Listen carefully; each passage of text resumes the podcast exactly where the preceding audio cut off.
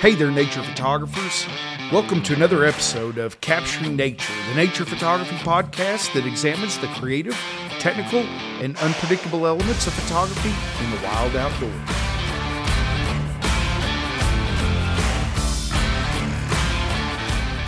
Hey, welcome to another episode of Capturing Nature. I'm so excited you can join me. I know it's been a while since the last episode.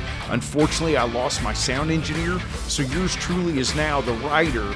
I am the executive producer, the director, the sound engineer, the creative marketer. I have all the roles now for the podcast. So, uh, with everything else I have going on, it's taken me a while to get back to this, but I sure love doing it. I've heard from a lot of you that this has been very beneficial. So I definitely want to get these going again. So today's episode, I've got two really interesting topics that I'm excited to share with you. One of them falls under our category, the experience, where we talk about blending the technical and creative aspect of nature photography. And in this episode, I'm going to talk to you about 10 myths about nature photography. And these myths are really detrimental oftentimes to people's nature photography. And then we're going to have an episode today under setting yourself up for success, where we talk about the technical side of photography. And in today's theme, it'll be all about mastering your system. So let's go.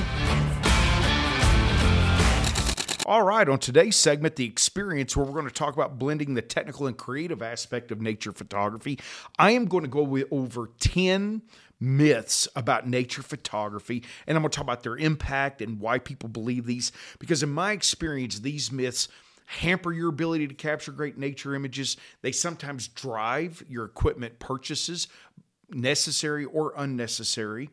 And honestly, if you're on social media much, these myths get promulgated throughout a lot of social media channels. In fact, I I never spend any time in camera system specific or nature specific Facebook groups, Instagram. Well, Instagram doesn't really have the groups, but in Facebook, I can tell you that the large majority of people giving you feedback are probably not professional photographers. Most of us have been driven away from dealing with the nonsense that occurs on there. So let's jump right into these 10 myths, and hopefully now you'll have some good information on how to break down these myths and not let them affect your nature photography experience, uh, affect your final product, or gear purchases. So here we go. The, the, the first myth that gets promulgated is that if you buy better gear, it automatically means you'll make better images.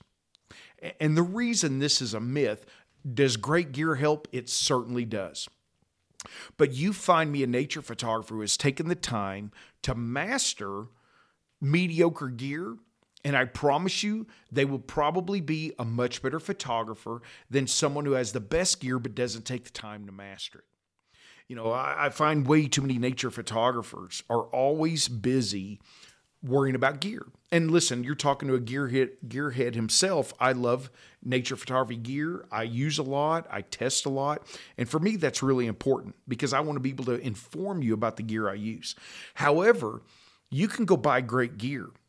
But if you're not investing the time in learning how to use it correctly, you're simply wasting your money uh, you know, I often say a better lens, you know, upgrading your lens quality is way better than necessarily buying the the next camera body that comes out. So great glass beats better camera bodies.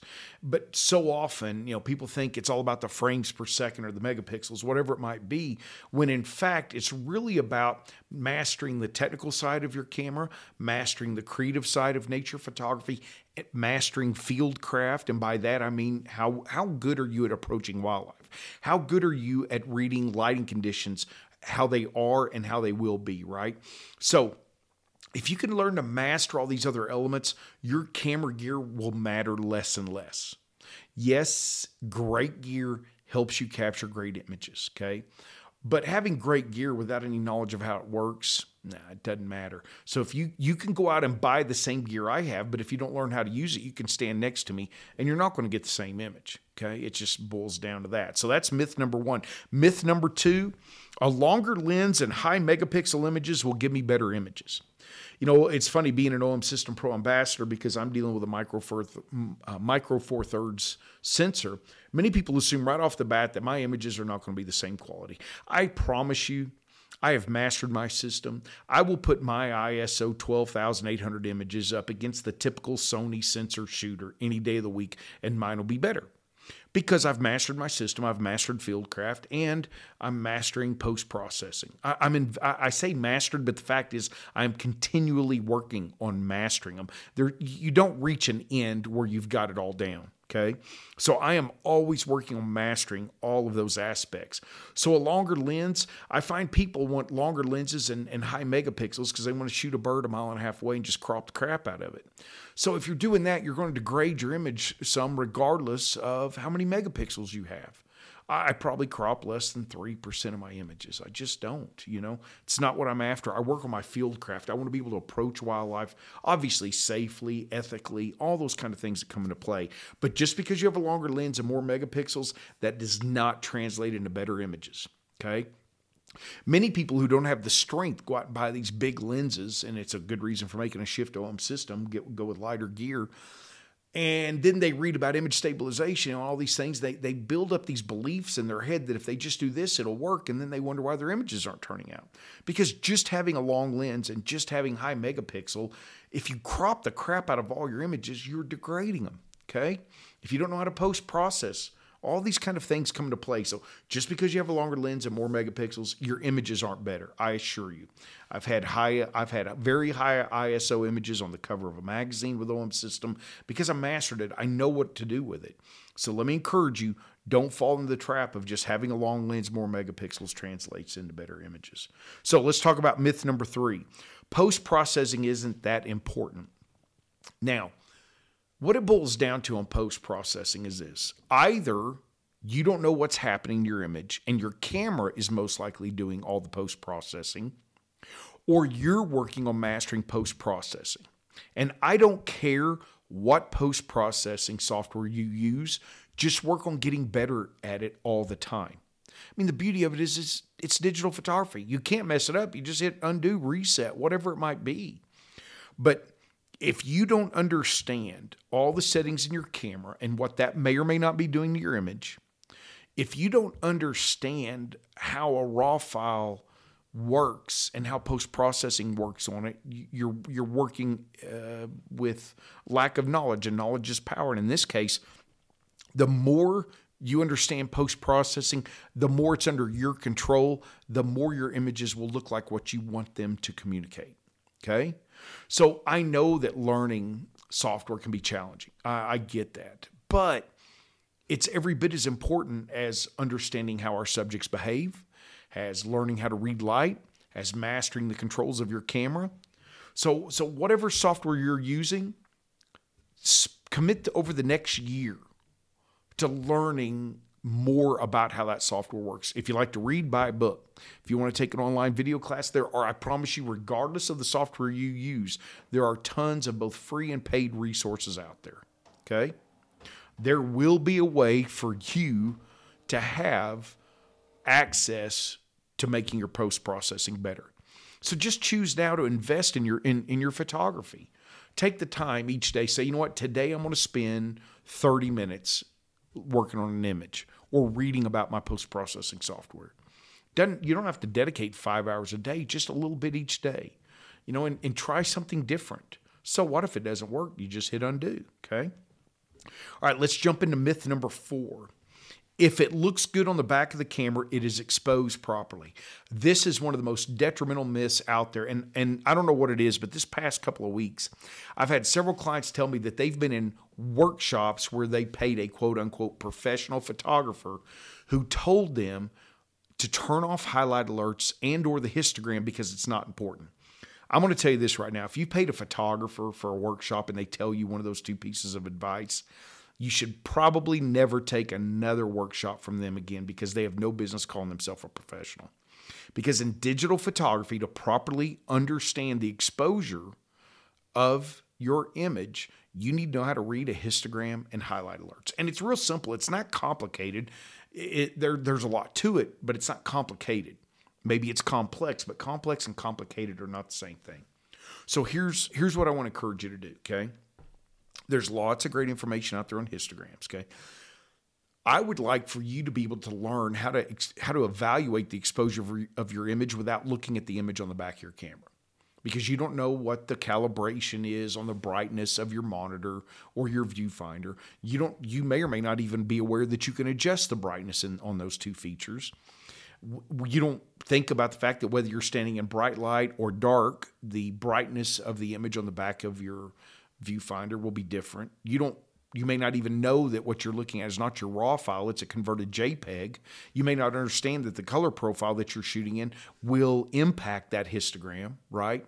So there are so many things that can affect how your histogram looks on the back of the, uh, I'm sorry, how the image looks on the back of your camera or through the viewfinder. So you need to learn how to properly evaluate the exposure of your image. That does not mean that's how your final image is going to look. Many of my images are paler than what I want them to look look at in post processing. But the key is I'm trying to collect as much data in every pixel as possible. So the higher the light to noise ratio, right? The higher the, the, the signal to noise ratio is, the more information I have in that pixel, the less noisy my image will be, regardless of the ISO I'm shooting at. Okay. And underexposing an image is the worst thing to do in digital because if you brighten it, you're adding noise. If we pull our exposure down, we're not adding noise. So do not, it would be awesome if you got to where you knew, yeah, expose my image properly just by looking at the histogram or highlight alerts without even seeing the image. You know, if you could turn the image off and just have highlight alerts flashing on the screen, and you could remember in your mind what your image kind of looked like, that's all you would need. So Myth number four if it looks good on the back of the camera, it's exposed properly. That is not true. Okay.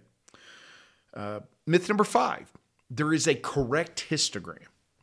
I assure you, there is no correct or quote correct histogram we're after. There's no, it's not a bell curve. There's no shape we're after. Your histogram is just telling you information. Our goal is to expose to the right. Okay. And I'll talk about that in much more depth in another podcast, but exposing to the right is how we capture as much information as possible in every pixel in our image, regardless whether we're doing night sky photography, wildlife, macro, flash, whatever it might be. Okay? So you don't have to worry about trying to match a perfect shape. You want to learn how to read the information or data that histogram is communicating to you. What does that peak represent? Right? What does the left end mean? What does the right end mean? Uh, uh you know, what what if what if there's a gap in between different tones of a histogram? What does that mean?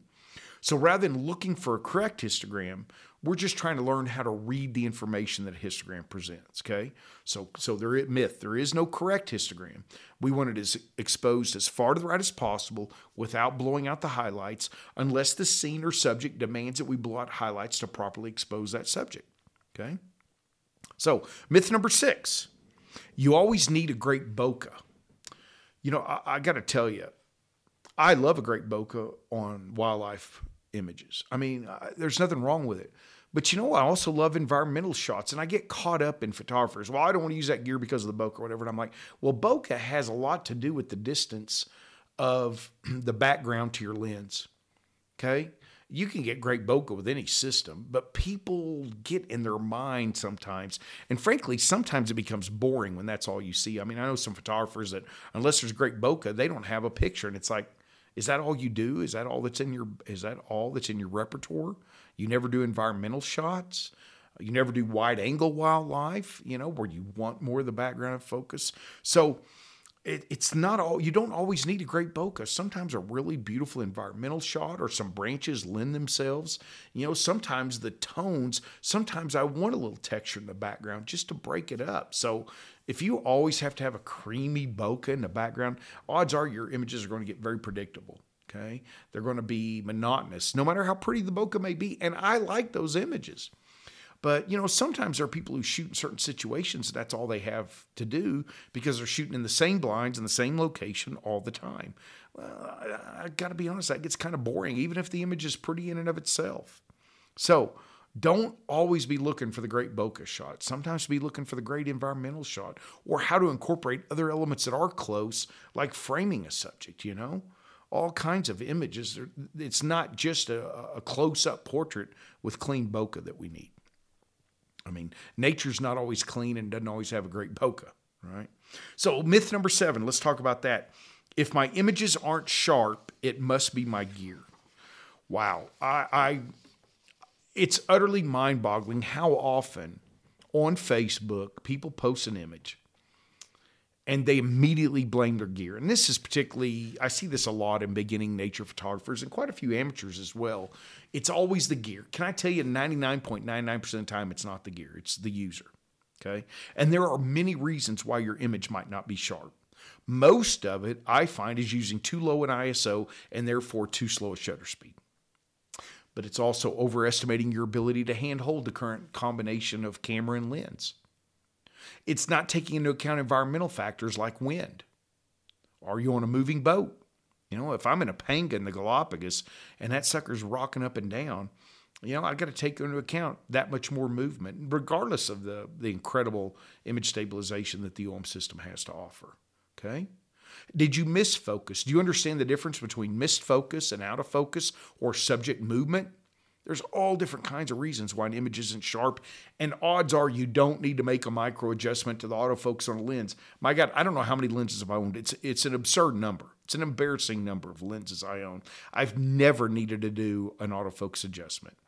I'm just going to tell you, I think there's some guys that get obsessed with minutia, and that is minutia. I realize every now and then a lens shows up from a manufacturer with a problem, but that's going to be easily detectable and very easy to fix. But I find that most people don't understand all the various settings on their autofocus, and I'll talk about that in our next segment a little more. And they don't realize the implications that certain settings can have and how it can affect autofocus, right? I mean, so many people are always, well, it's back focusing. Oh my God. Most time it has nothing to do with that. It has to do with your technique in the field. It has to do with overestimating your ability to handhold. It has to do with your con- insistence on too low an ISO and a shutter speed of 1 320th when you're trying to photograph a hyperactive bird like a ruby crown kinglet. Okay? So there's so many things that go into an unsharp image. Not knowing how to apply uh, localized versus global sharpening adjustments. You know, shooting at a high ISO, underexposing, and then brightening the image. I mean, it's going to make it look unsharp. And my God, for God's sake, quit relying on Topaz to fix all your crappy images.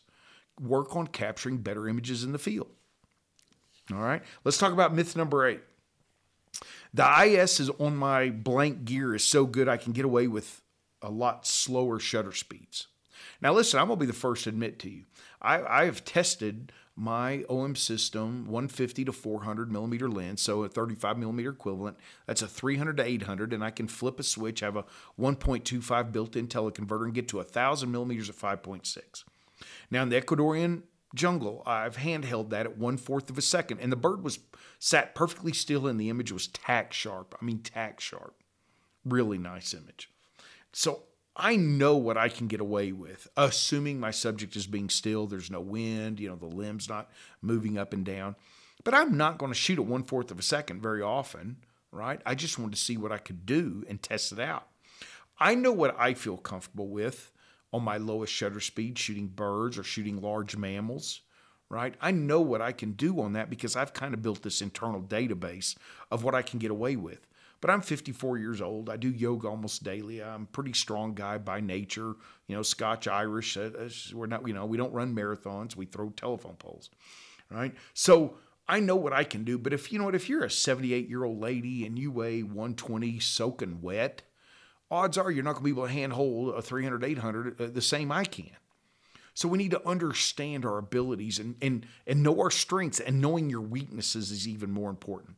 So what is, you know, you're sitting at home one day, take your long lens out, go in the backyard and find out what your lowest limit is that you can handhold at and don't take the first image. Wait until your arms are a little tired you know?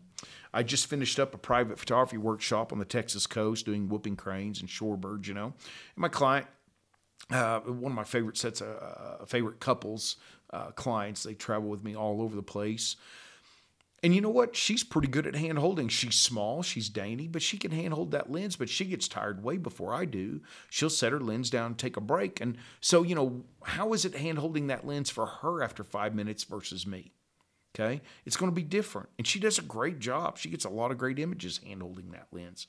And yeah, the technology certainly helps her, but I promise her, her ability and mine are still different and her husband's ability is different from hers, right?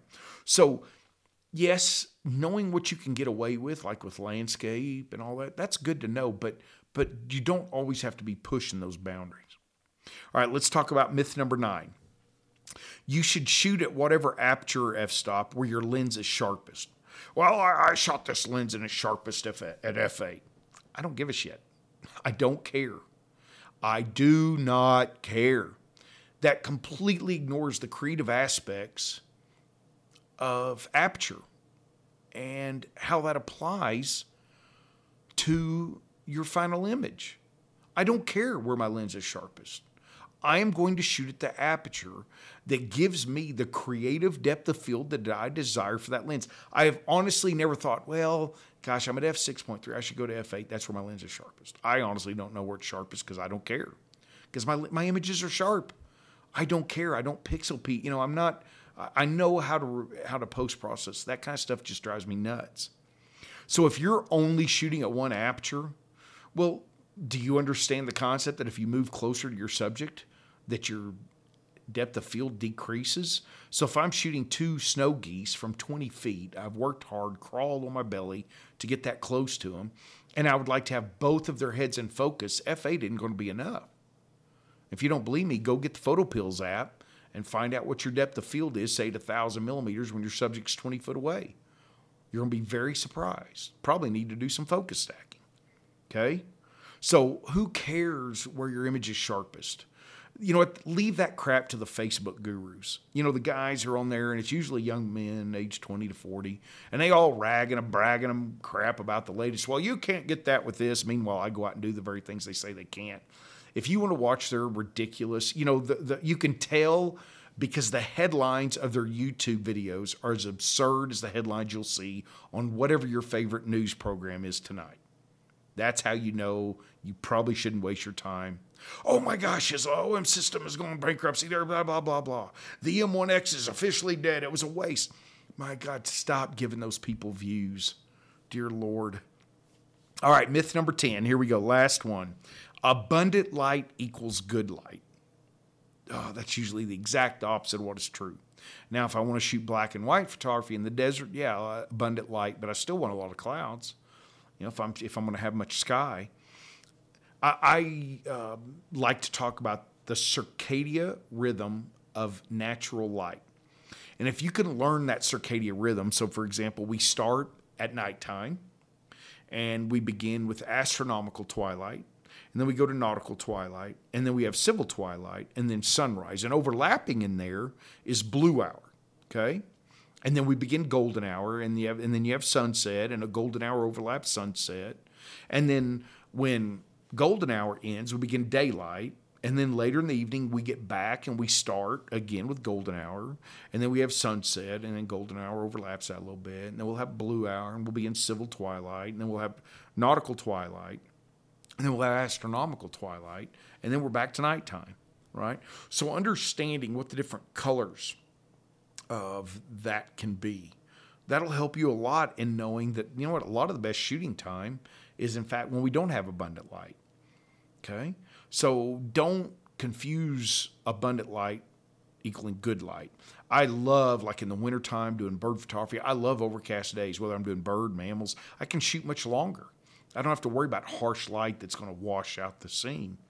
So, particularly if you're a beginning photographer, don't assume abundant light equals uh, good light. One of my one of the things that just uh, just makes me sick in my stomach. I pick up a client and they get in the car and they go, oh, and it's a cloudless sky and I'm sweating doing any landscape photography. And they go, oh, it's a beautiful day. There's not a cloud in the sky. I think, oh well, now's a good time to teach them about landscape photography and how hard this is going to be. Like we're going to want to focus on for the most part, either close up landscapes or we're going to do wildlife photography or something else because abundant light does not equal good light. So, hopefully, those 10 myths about nature photography, you can take that information and hopefully learn a little bit about your, your photography. Maybe make a few tweaks to your technique or your approach or your mindset. You know, our actions flow from our beliefs. So start changing those beliefs and working ahead so that you can master your photography. All right, in our next segment, In this podcast episode, we're going to be talking about setting yourself up for success. This segment deals with the technical side of photography, and I want to talk to you about mastering your system. You know, a few months back, I started having this idea for a mentorship program. And I realized how important this would be. So I've been writing and shooting video, and I've got a ton of work left to come up with the OM System mentorship program and calling it Master Your System, Master Your Photography. And what I've realized is the more we can learn to master four elements of nature photography. That is mastering your system, and I don't care what system it is. OM system, is it Sony, is it Canon, is it Nikon, you know, Leica, Hasselblad, whatever, whatever system, Fuji, you know, whatever system you use, I don't care. Well, I do care. I think you should switch over to OM system. However, and you should buy through my website. However, whatever system you use, you need to master the technical side of it. Okay? And then then you're gonna you need to in the same approach master the creative side of nature photography. And that's composition reading light. That is understanding what makes for good poses from wildlife. How to understanding you know framing and compositional elements and you know learning all the things that make an image appealing, like visual balance. Okay, I talked about that last episode. So there, there's master your system, Okay. Then there's and that's the technical side and and uh, exposure, mastering exposure belongs there. And then the creative side, and I'd put exposure under the creative side too. There's a technical side of exposure where you're adjusting dials and pressing buttons buttons to change shutter speed, aperture, ISO, those various elements of of exposure and metering, you know, all those kind of things. But then there's also the creative aspect, you know, what's your appropriate depth of field for this image? Do I want a blur movement or do I want to freeze movement, right? So you've got the creative side of exposure. So there's mastering the system, the technical side, mastering the creative side of nature photography. There's mastering field craft. How do you, how do you approach wildlife, right? Uh, there's a world of difference in photographing black bears in fact, I'll even say there's a world of difference in photographing black bears in Big Bend and perhaps photographing black bears in Pennsylvania. You know, Mexican black bears here in Big Bend, we've never had an incident. You know, they're, they're, it's it's a different approach because the safety issues are just different. Okay, if you're going to photograph a venomous snake versus photographing a bird, right? Those are that's different field craft. If you're going to photograph certain insects, some are very hyper and almost never sit still. Some will sit there for a very long period. Uh, mastering how you approach birds. You know, if you get on your belly on the beach and crawl, you can usually get within feet of certain bird subjects. And if you tried to walk or if you're hunched over, you're not going to get nearly as close. So there's mastering fieldcraft. And then finally, there's mastering post processing. Okay. And that involves whatever software you use. And I do not care what it is, as long as it's one that can handle raw images. You know, those four elements of mastering your nature photography will go a long ways towards making you a much better nature photographer. So, in today's podcast, I want to focus on how to master your system, mastering the technical side. Uh, you know, this mentorship program I've been writing, I sat down and I tried to think about what are all the different elements that flow into your system.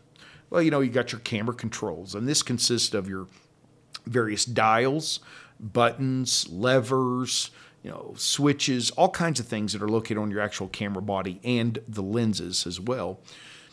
And if you're if you don't remember which you know dial, for example, on the OM system, OM1, the newest camera body that I, I love to use, you know, the dials. Okay, so I shoot manual 100% of the time.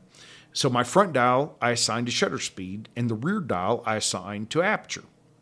Well, the default is actually the reverse, but for whatever reason, that's not how my, my brain thinks. So if I stick with the default, I'm always making the adjustment incorrectly to begin with. Just because in my mind, shutter speed's on the front, aperture's on the back. Okay.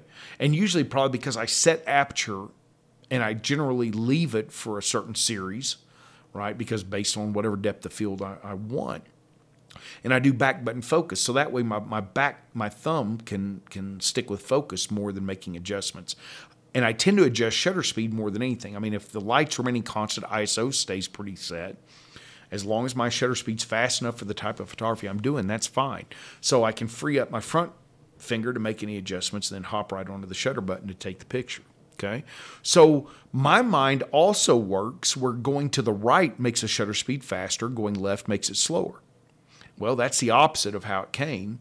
So I went in and programmed my system because I've mastered it. I know how to adjust and customize those controls. Okay. Same thing on my aperture. If I want to open up, I go to the right. If I want to stop down, I go left. So that's just how my mind works. That's and and you can learn this if you're always fighting your dials. Like every time you go to make an adjustment, you realize, well, wow, that's weird. I'm actually going against the way it's set up every time. Then reprogram, then go in and make changes, those customizations, and and stop having your tool fight you. Make the tool work according to your mind. So when people say, well, how do you set up? Well, it may or may not matter. You may not think of it the same way I do. I just know that if you're always trying to make an adjustment to shutter speed and you begin by adjusting the dial for aperture, maybe you should swap the two. Okay. So mastering your system involves getting to, to, to, to, program buttons so they work for you, you know, customizing, you know, like on the OM system, we have up to four custom modes. So because I shoot manual for everything, I just set it manual. I change the settings for wildlife and I save that to C1. I have landscape on C2 or I might have a special feature for that. And I program buttons. I never use an exposure compensation button. So I reprogram those. So in landscape mode, it's turning on live neutral density filter, right? Uh, in other modes, it does different things. So in wildlife mode, it turns on and off subject detection. So I've mastered my controls where I know where I have them all set up so I can utilize it specifically for the genre photography that I have programmed for that custom mode. Okay, so that's one aspect. Ma- mastering your menus. I mean, the OM system menus are very extensive because they do a lot. They have a ton of features. So if if you're not familiar with the menu and all of a sudden you realize you want to make a change, you may not even know where to go to make the change or why you would go in there to make the change. Some menu items you set once and leave it the rest of the time. But what about the ones where you may want to make adjustments? Do you know A, where to go to find it? B, how to adjust it and C, why would you adjust it? That's mastering your system, okay? I'm going to I would talk about mastering the features of your specific camera brand. Okay. Uh, between all the different, you know, camera systems out there, they have different functions, different features. So whereas OM System has a lot of computational photography like high res shot or live composite, live time, we've got all these different, especially you know, live neutral density filter. I can't wait to hear from my Canon clients go, oh, I've got live neutral density filter, and I can go, oh, I've had that for four years. Yeah, congratulations, they finally got there. So for me, I, I, I I'm walking you, you know, mastering the basics of flash photography. Okay, mastering the various elements on the technical side of your gear. You know, how does your image stabilization work? Okay, what are some of the settings you may or may not want to have turned on? That's the technical side of your system.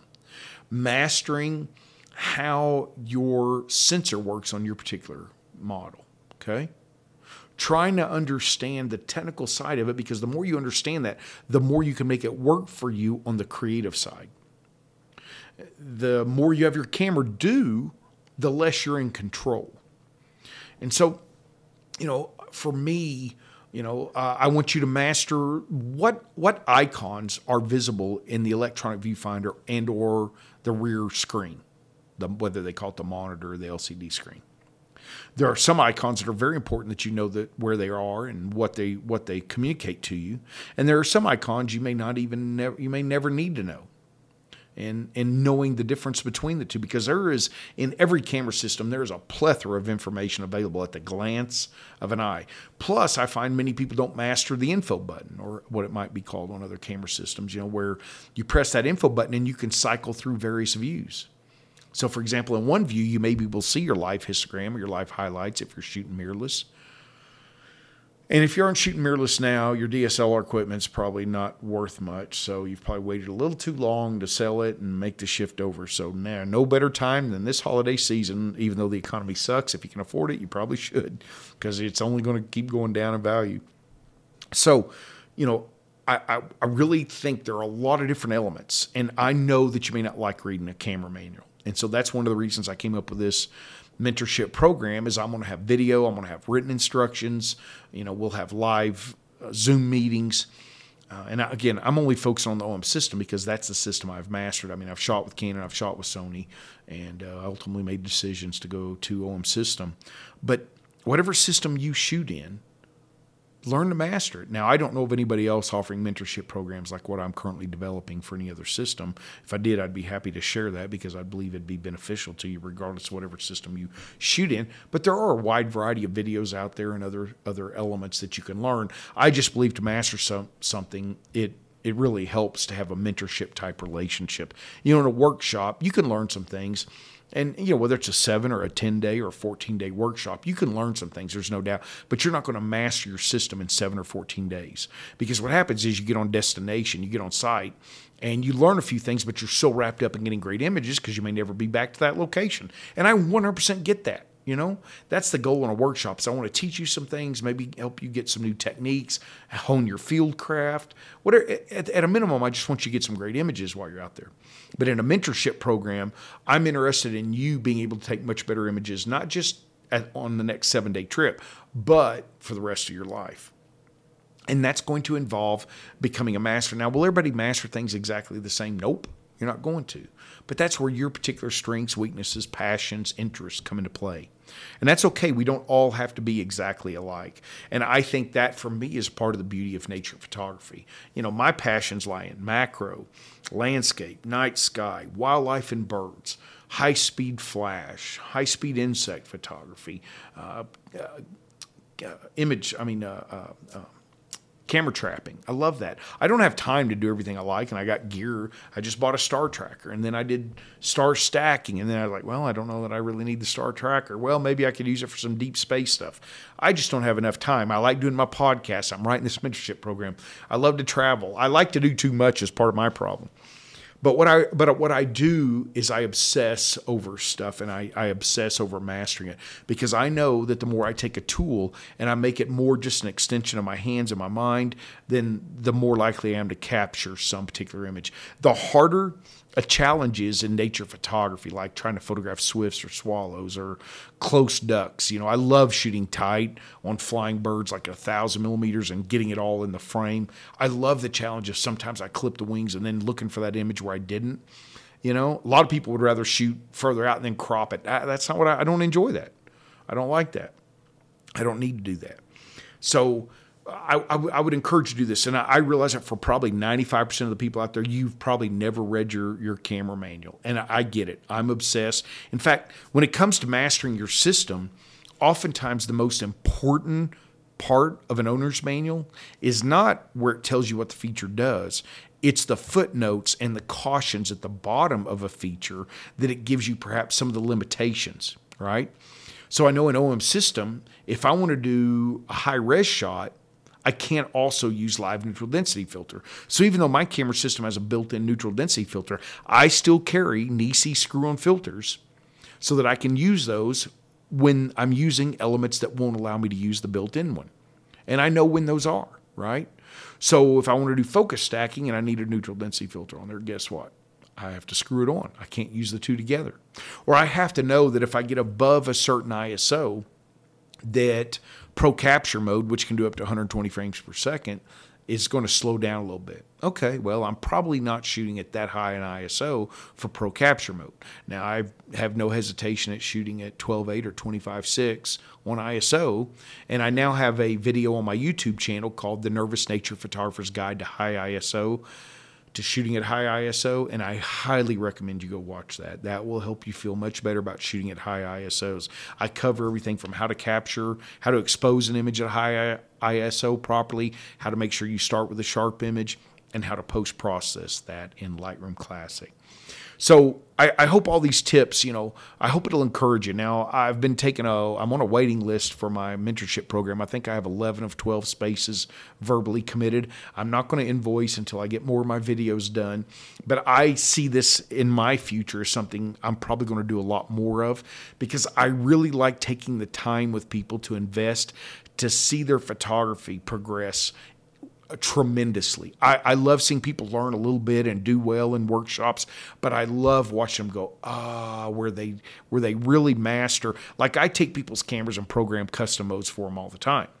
But the fact is, they when I do that, they're very grateful and it helps them. But the fact is, probably 95% of those settings, they don't know A, why I set them, B, how they would set them, and C, if they should change them. because some of my preferences may not be your preferences. So what I want is I want to take my clients to where they don't need to hand me their camera and program it, even though I enjoy doing that for them. I will enjoy more seeing them go, Well, Lee, I don't know why you do that. I like it this way. Awesome. I love the fact that you have a different opinion on that than me. You may be wrong, but no, I'm teasing. But the fact is, is I hope you get there. That to me will tell me that you've truly mastered your system.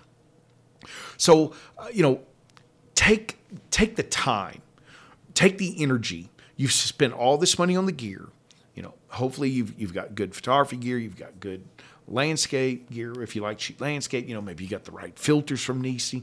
And, you know, if you've got a good tripod, which we've talked about, uh, Nisi has a really nice one called the Really Right Choice tripod, which I was very impressed with. I saw it at Precision Cameras Winter Expo, and I'll talk about some of those more here in a minute. For me, the more you master your system, the more you'll master your nature photography. That's what it boils down to. All right, in my segment, If the Shoe Fits, I want to share with you a few things I came across at the recent Precision Camera and uh, Video store, uh, the Austin locations. There's a north and a south. They had their big winter expo, and I was invited. I did two presentations. One of them was Top 10 Ways to Make Your Photography Worse and the other presentation was behind the scenes, the making of a nature photo. And I love teaching at Precision, always good crowds, uh, good energy. And they had their big winter expo sale. So all the camera reps were there selling gear. And, and Nisi, who recently invited me, they saw my work and I got a call and they invited me to become a authorized reseller of Nisi filters. And I love their filters, they're high quality. They are good glass. I don't have any color tints. I use the enhanced corporal, I'm sorry, the enhanced uh, color polarizer. I use uh, their neutral density filters. I'm going to be using the 100 millimeter system. I have the special adapter for the OM system 7 to 14.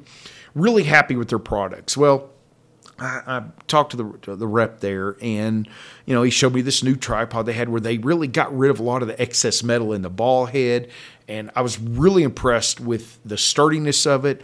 It was only I think 690 699 and I mean it was a it would make a good travel tripod because even though it's bigger, it's light. I mean, carbon fiber legs, and I've y'all have heard I have a thing for tripods. I was very impressed with this tripod. They also have this really cool system that's going to be coming out where you can change your lenses and leave your camera attached to your tripod and it's going to reduce weight. You won't need these big l brackets and and uh, i don't even remember what the system was called but i was so impressed. Lots of new gear out there that i saw that i, I really liked and uh, you know I, I I, was just I, I, was so busy, you know. I was talking with the guys from the Wild and Exposed Photography podcast and catching up with them and, and building our friendship and talking with Elise Bender, who we recruited a Wild Side, doing a lot of great workshops for us, Tamron Ambassador, and and just getting to talk to the folks there at Precision and and meeting a lot of other nature photographers and teaching. You know, if you've got a local camera store, a support them, okay and go to a lot of the classes there. A lot of presentations are free. It's a great way to learn, meet new photographers, maybe pick up on a few tips and tricks here. And you know, as we got the holiday season coming up, I'd like to encourage you. You know, if you're going to buy camera gear, try to if you got a photographer that you really respect and you've learned a lot from, and they sell gear, buy through them you know, rather than helping, you know, Amazon be able to buy another yacht or whatever, be sure and take time to support the local guy because he's not buying a yacht. You know, he's paying bills, he's taking care of his family.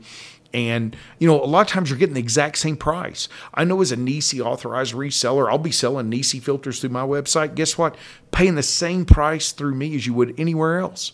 So why not? I guarantee you that, that, you know, you buying three or four filters through me, and if it's not me, hey, Matt Suess is an OM system ambassador. He's also an authorized reseller. I don't mind sharing other people because I know that when you buy through us, you're helping photographers who are out there doing videos, they're out there teaching, they're out there offering and, and working seven days a week. You know, Amazon Bezos isn't working seven days a week, right? So so help help support those people that help make a difference in your life. Um, and I know this holiday season that would really go a long ways to, to helping us out. So in the if the shoe fits, I want to talk about Nisi filters because you know I've tried a lot of different filters out there, and and and in the long run, you know you you get to where you like a product, and I like how easy on and off they go, and regardless whatever screw on filter you use, spend five dollars on a plastic filter wrench It just slides around it. It makes it much easier getting them on and off. I prefer to have my, my filters screwed on a little too tight versus a little too loose so they don't fall off. So sometimes you need that little filter, and I've got thick fingers, so when they're those narrow filters, can be really hard to get a good grip on them, particularly depending on certain lenses. Like I know the OM System 40 to 150 2.8, it has this built-on hood, and that sticks out just a hair, making it a little harder to grasp a filter. I just grabbed this little filter wrench, and you can, you know, it's readily available through most camera stores and that will help you unscrew filters. You don't want to leave that behind because there's nothing worse than trying to get a filter off and not being able to get a good grip on it. So I'm looking forward to representing them. I had some great conversations. Hopefully, I'll be doing some presentations for Nisi down the road, and uh, I love the fact that they're they're constantly looking for new products.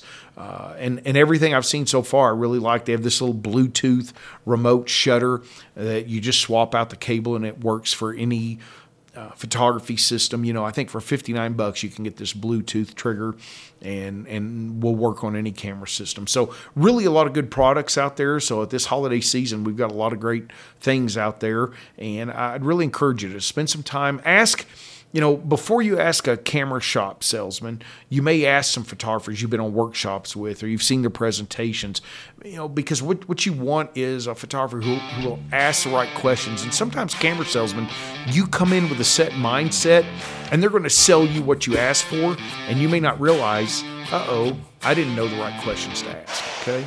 So, hope you've enjoyed uh, that and I hope it's been helpful. Hey guys, thanks so much for joining me on another episode of Capturing Nature with Lee Hoy. Be sure and hop over to Facebook, like, give a like to my page, Big Bend Birding and Photo Tours. You can find me on Instagram at Big Bend Birding Photo Tours. Be sure and go to Wildside Nature Tours website. You can find all of my workshops there. Sign up for the newsletter. You'll get great information on all the great destinations we have around the world. And then Precision Camera and Video in Austin, Texas. They have a great newsletter that goes out and you can learn about some of the workshops I do there. You know, I hope that as the holiday season comes, maybe you'll have some beautiful snowfalls. You know, we've got a great eruption of northern birds coming further south, so maybe you'll get to photograph some species you haven't in the past. But you know, as we look ahead to 2023, we're not that far away. I hope everybody has a wonderful Thanksgiving, and I really hope we have a great holiday season. Thanks for joining me. Get out there and just shoot.